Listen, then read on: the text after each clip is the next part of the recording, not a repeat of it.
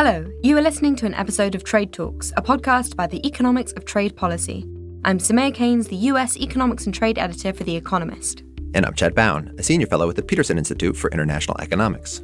A lot has happened since we last recorded trade talks. We've had tariffs on around $200 billion worth of Chinese imports. We've had an announcement that trade talks are going to start between the US and Japan.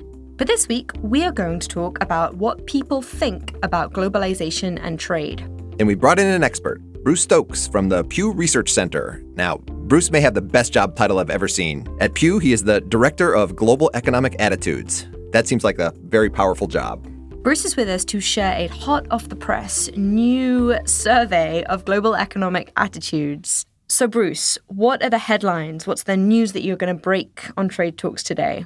Well, what we've found in 27 countries where we've done this survey, and we've done it a number of times now, the last time was in 2014, is that overwhelmingly people in both advanced economies and in emerging markets believe that trade's good for their country. What they aren't so sure of is whether it is good for them, if it creates jobs, if it raises wages, and in fact, they don't even believe that it lowers prices. Oh dear, economists have been doing something wrong in their communications. Can we talk about the breakdown or the, the, comparisons between different countries? So, are American attitudes, for example, different to those in other places? Well, yes, if you compare them, Americans are slightly less believing that trade is good for the country, but it's still three quarters of Americans say trade in principle is good for the country. Whereas in other advanced economies, it's more like nine in 10 people say that. And in emerging markets, it's more like eight in 10 people. So we're, Americans are slightly less supportive of the idea of trade in principle being good for the country. When you get to more specific questions about does trade create jobs, Americans are significantly less willing to say that trade creates jobs. Only about 36% say that, which is low uh, compared to the rest of the world. We roughly are the same as other advanced economies in believing that trade will raise wages. It's only three in 10 people across the advanced world who, uh, who say that. Now, we are more likely to say that trade decreases prices, but still, it's only 37% of Americans who believe that. And you've indicated this is one of these surveys that you do on a repeated basis. So, have these results been changing much over time? In 2014, we first asked these questions across the world. We repeated them now in 2018. We've asked them in the US more often than that. And what we've seen in the last survey is that the percentage of Americans who say trade creates jobs has gone up. It's gone up in terms of the percentage who say that trade raises wages, but it's still less than four in 10 people in both cases that believe that. Do you tend to see differing results depending on, say, where you are in the business cycle? So right now, the U.S. economy is booming and you know doing really well. You would expect attitudes in general to be more positive. Is that the kind of thing that we see? And you're right, they are. Uh, we have asked people about the state of their national economy, not only in the US, but around the world. And if you believe that your economy is doing well, you are much more likely to say that trade creates jobs, and you're much more likely to say trade raises wages than if you believe your economy is doing poorly. So clearly, people's attitudes about their own economy has an impact on a lot of different issues, including whether trade is a good thing for me or not. I want us to get to differences between Democrat and Republican voters, but before we do that, what kind of health checks should we be aware of when we hear these headline poll numbers? How is the sausage made? What what can't we learn from these numbers? First off, I think people need to realize that polling is both a science and an art. Now, the science is you do your best job to design the survey, to make sure you get a, a, representative sample of the country. And in places like India, that means you go out in the middle of rural Rajasthan and you interview farmers. But first off, people have to realize that there's an art to this. There's an art in how you write the question. You have to make the question balanced. And I think people who read about polls should try to look at the question and say, do I think this is a fair question? Or is it put its thumb on the scale somehow? Could you give an example of a, of a leading question? Well, I think just to make something up, it would be something like, do you think trade is great because it creates jobs, or do you think trade is an oppressive thing put on us by big corporations? Well, you know, that would probably skew the answer a bit. So, first off, people have to kind of look at the questions if they can, see how the questions were administered. If they're done online, be very wary because often you miss older people, you miss poorer people, you miss less educated people who might not be online. Another thing to think about as people read and look at polls is the best polls ask questions that evoke emotion, not reason. And most of us who work with polling want them to be terribly rational, that the respondent had a reason behind the answer that he or she gave. And frankly, when I was a journalist years ago, that's what I wanted too. But now that I've been a pollster for a number of years, I think the best questions evoke an emotion because most people don't lie awake nights trying to figure out whether trade creates jobs or destroys jobs. They have an emotion about that, and people have an opinion, but they don't really have a reason. And, and finally, human beings are infinitely capable of having mutually contradictory emotions at the same time. So when you read a poll and you say, well, how can the respondent say this because just a couple of questions before that he said that? Well, they're human. And we all are a mass of contradictions in our emotions. And why shouldn't people have contradictory? They say trade's good for the country, but it's bad for me. That's not a contradiction. It just happens to be how they feel. So people aside from me don't lay awake at night wondering if trade creates or destroys jobs, but should we be worried about how much they think about trade at all? This is a political issue. It was a political issue in the 2016 campaign, so we need to know what voters are thinking about trade. But we should remember that when we look at people's priorities in terms of what they think is are the challenges facing the country and are forming how they're going to vote. We just recently did a poll of registered voters in the United States. We gave them options about what are the issues that you're going to help determine how you vote in November. Of the 16 issues we gave to people, there were 12 issues more important than trade. So we need to put that in context. Over half of both Republicans and Democrats said trade was a very important issue. So it's not that they don't have opinions, but relative to other things, it's a low priority. What's the typical response rate? In one of these surveys? Like, how many people actually answer when you call them up? Well, this is again one of the dirty little secrets of polling is that in countries where you do telephone surveys, which is the US, Japan, Western Europe, the response rate is low and going down. You have to make about 10 phone calls in the United States to get one person answer your questions. Now, that makes it harder to have a representative sample because you need to have so many old people and so many white people and so many females, etc. So you may have to make even more phone calls. And you may worry that the kind of people who are picking up the phone are systematically different from the people who aren't. Right. You do have to worry that what you're getting is opinionated people who are waiting for somebody to call and ask them their opinion. And so that's why over time we are transitioning to what are called panels where you assemble a panel of people that's demographically reflective of the broader population. You don't pay them, but you make sure they have a computer, you teach them how to use it, and then you do this online. And what the value of that is, is you can have far more people on that panel. And then you rotate people off because you don't want professional test takers to try to address the question of opinionated people. Now, in the emerging markets and in developing countries, these are still done face to face. Let's go back to America because I want to ask you about Democrats versus Republicans with all of those health checks that we just went through. So there's one really interesting chart that is in this survey that you've just published that seems to show a reversal of opinion between Republicans and Democrats in terms of their attitudes to trade. What's been going on? Well, what we found on the question, the very general question we've asked in the past, which is Is trade and business ties good for the country?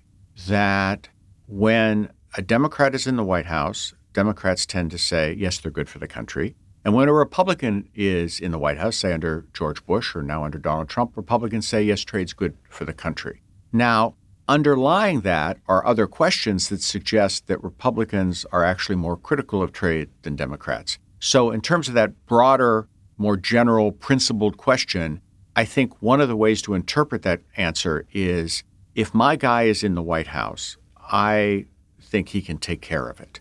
And if the other guy's in the White House who I don't like, well, then I'm more wary of whether this is going to be good for the country. I think a lot of people have in their heads this idea that Republican politicians, so so members of Congress and senators, are much more pro free trade than the voters that they represent. And one of the reasons your chart caught my eye was that the idea that now Republican voters are more strongly in favor of trade than Democrats slightly uh, goes against that idea. So, so what's going on? I think we have to go back to the issue of how you write the question. That when you ask people a principled question, you get a principled answer. People like trade in general, or they think it's good for the country. When you ask people, what about trade agreements? This is an action by your government to further open the U.S. market to global competition. You go from about 75% of people who say trade's good for the country to only slightly over 50 who say trade agreements are good for the country. And it's when you ask that trade agreement question, you begin to get more of the sense of what the Democratic and Republican base feels about trade. And many of our listeners may have come of age during the trade wars with Japan, when the notion was all Democrats are protectionists, all Republicans are free traders. Well, actually, our surveys uh, of the public and CNN's and New York Times and Gallup's have all found the same thing for years now. Self identified Republicans are the protectionists in the American public, and self identified Democrats are the free traders, probably largely because the demographic base of the two parties has changed. The Democratic Party is increasingly a party of young people, minorities, and women. And our surveys and everybody else's surveys show those are the groups that, in response to the question about whether free trade agreements are good for the country, are most likely to say yes. And old white men, like me, are more likely now to say that trade agreements are bad for the country. And they tend to vote at the margin more Republican. So we get that split in the voter base. Donald Trump was actually the only Republican candidate for president in 2016 who understood that. And he played to that, in part because I think he has long held economic nationalist views. And so trade became a bigger issue in the election than it had ever been before. Just to go back to one of the points that you made, there does seem to be this mismatch in American politics at the moment between the Democratic voters who seem to be you know more pro trade, pro globalization than their elected representatives, at least in the Senate and in Congress, that seem more protectionist, and just having it be the opposite on the Republican side, where the Republican voters seem to be becoming more protectionist and the politicians less so. What do we know about what drives what? So is it the voters that ultimately drive the politicians, or is it the other way around?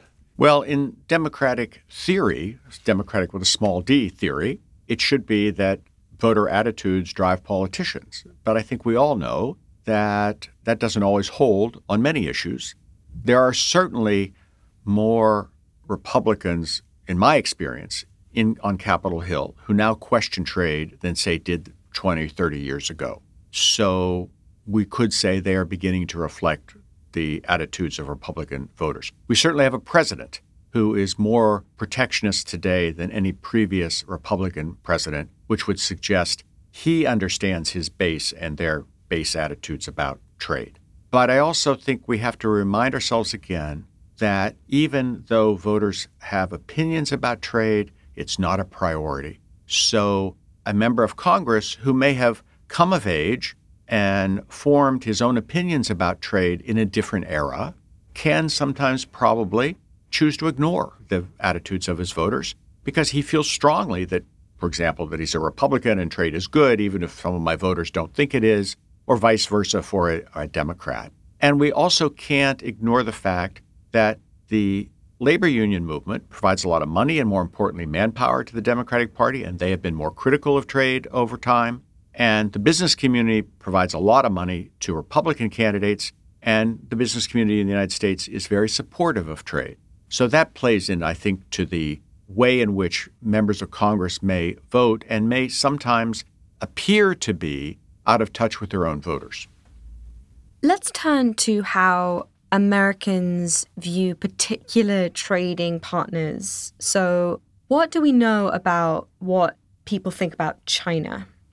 Well, what's interesting is that the American public is increasingly worried about Chinese economic competition and the rise of China as an economic power. We do a survey every year where we ask people, what is it about China you're most worried about?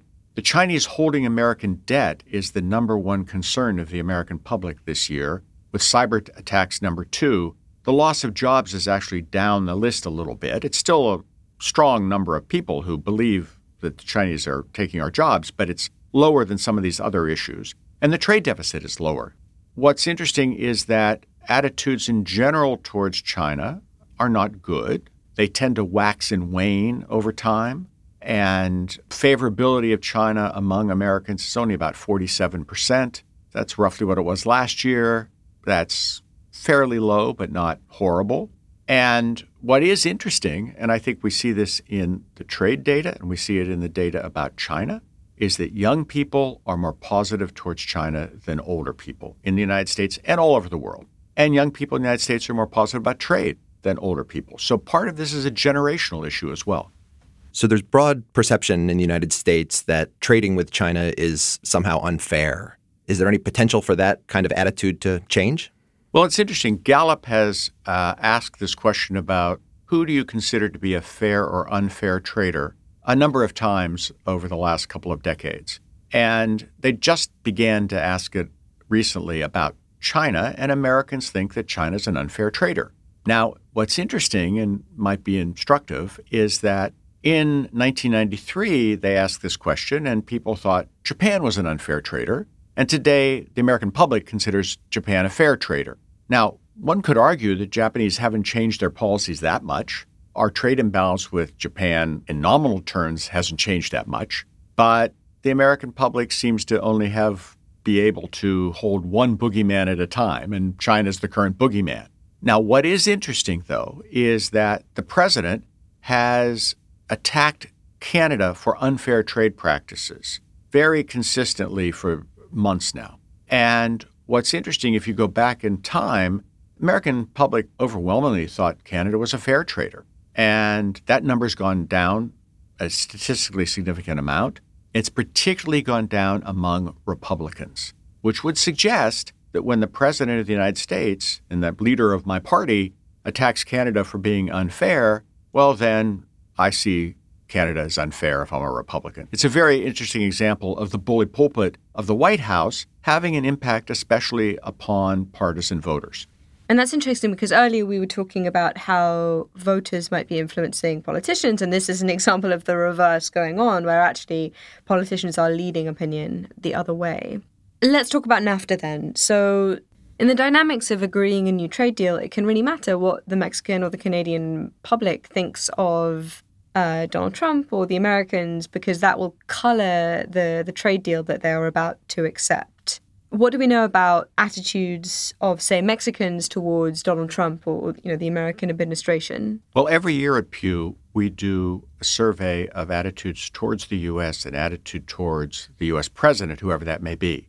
Last year, when we ask people in Mexico, do they have a favorable, unfavorable view of the U.S.? Do they have confidence in the U.S. president? Both those numbers were historic lows. We will be releasing the 2018 data next week, and I can't tell you what it is, but I can tell you last year it was really bad. Similarly, in Canada, the degree of favorability of the United States or confidence in the U.S. president was pretty low in terms of Donald Trump in 2017. We'll ask the question again. And I think you're right that those overarching views of the United States and the U.S. president do factor into the politics of the country in question, Mexico or Canada, in terms of what their leaders can or can't do vis a vis the U.S. And a, and a trade agreement. Do we know anything yet about how people feel about President Trump's tariffs or the tariffs that other countries are imposing on American exports to retaliate against President Trump's tariffs? It's a great and timely question. And we've asked about it, uh, and a number of other polling organizations, NBC, Fox, CNN, have asked about these that issue. And what's consistent among all those polls is that people think that these tariffs are going to be bad for the country. And when NBC asked a question where they said, would you prefer to use tariffs to protect American industry, or do you think maintaining relations with America's allies is more important? And the American public said maintaining good relations with the allies is actually more important than using tariffs to protect domestic industry. So I guess that's relevant for the steel and, and aluminium tariffs and potentially the tariffs on cars that the Trump administration has been threatening. But they may not think of China as a US ally, and so that wouldn't necessarily speak to, to the tariffs on China. And also, I think we have to look at the partisan breakdown on those questions. And in each of those surveys, those people who had a favorable view of Donald Trump thought the tariffs were going to be good for the country, and those who had an unfavorable view of Donald Trump thought the tariffs would be bad for the country. When people were asked, uh, How do you feel that Donald Trump is handling trade policy in general? Again, you got this huge partisan break. And I think we have to be honest with ourselves. When people heard the question, were they hearing the word Trump or were they hearing the word tariffs and trade? Because what we may be eliciting is people's attitudes towards the president, not necessarily towards the actions of the president. I think that is a great note to end on, and that is all for Trade Talks. A huge thank you to Bruce Stokes at the Pew Research Center for explaining to us all things polling.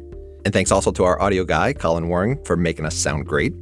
If you like the podcast, poll yourself as to how good you think it is, and then tell everyone the results of your poll. Follow us on Twitter. I'm at Soumaya Keynes. And I'm at Chad Bown. And we're on at trade underscore underscore talks. That's not one but two underscores. At trade underscore underscore talks. Because two sides to every question are better than one.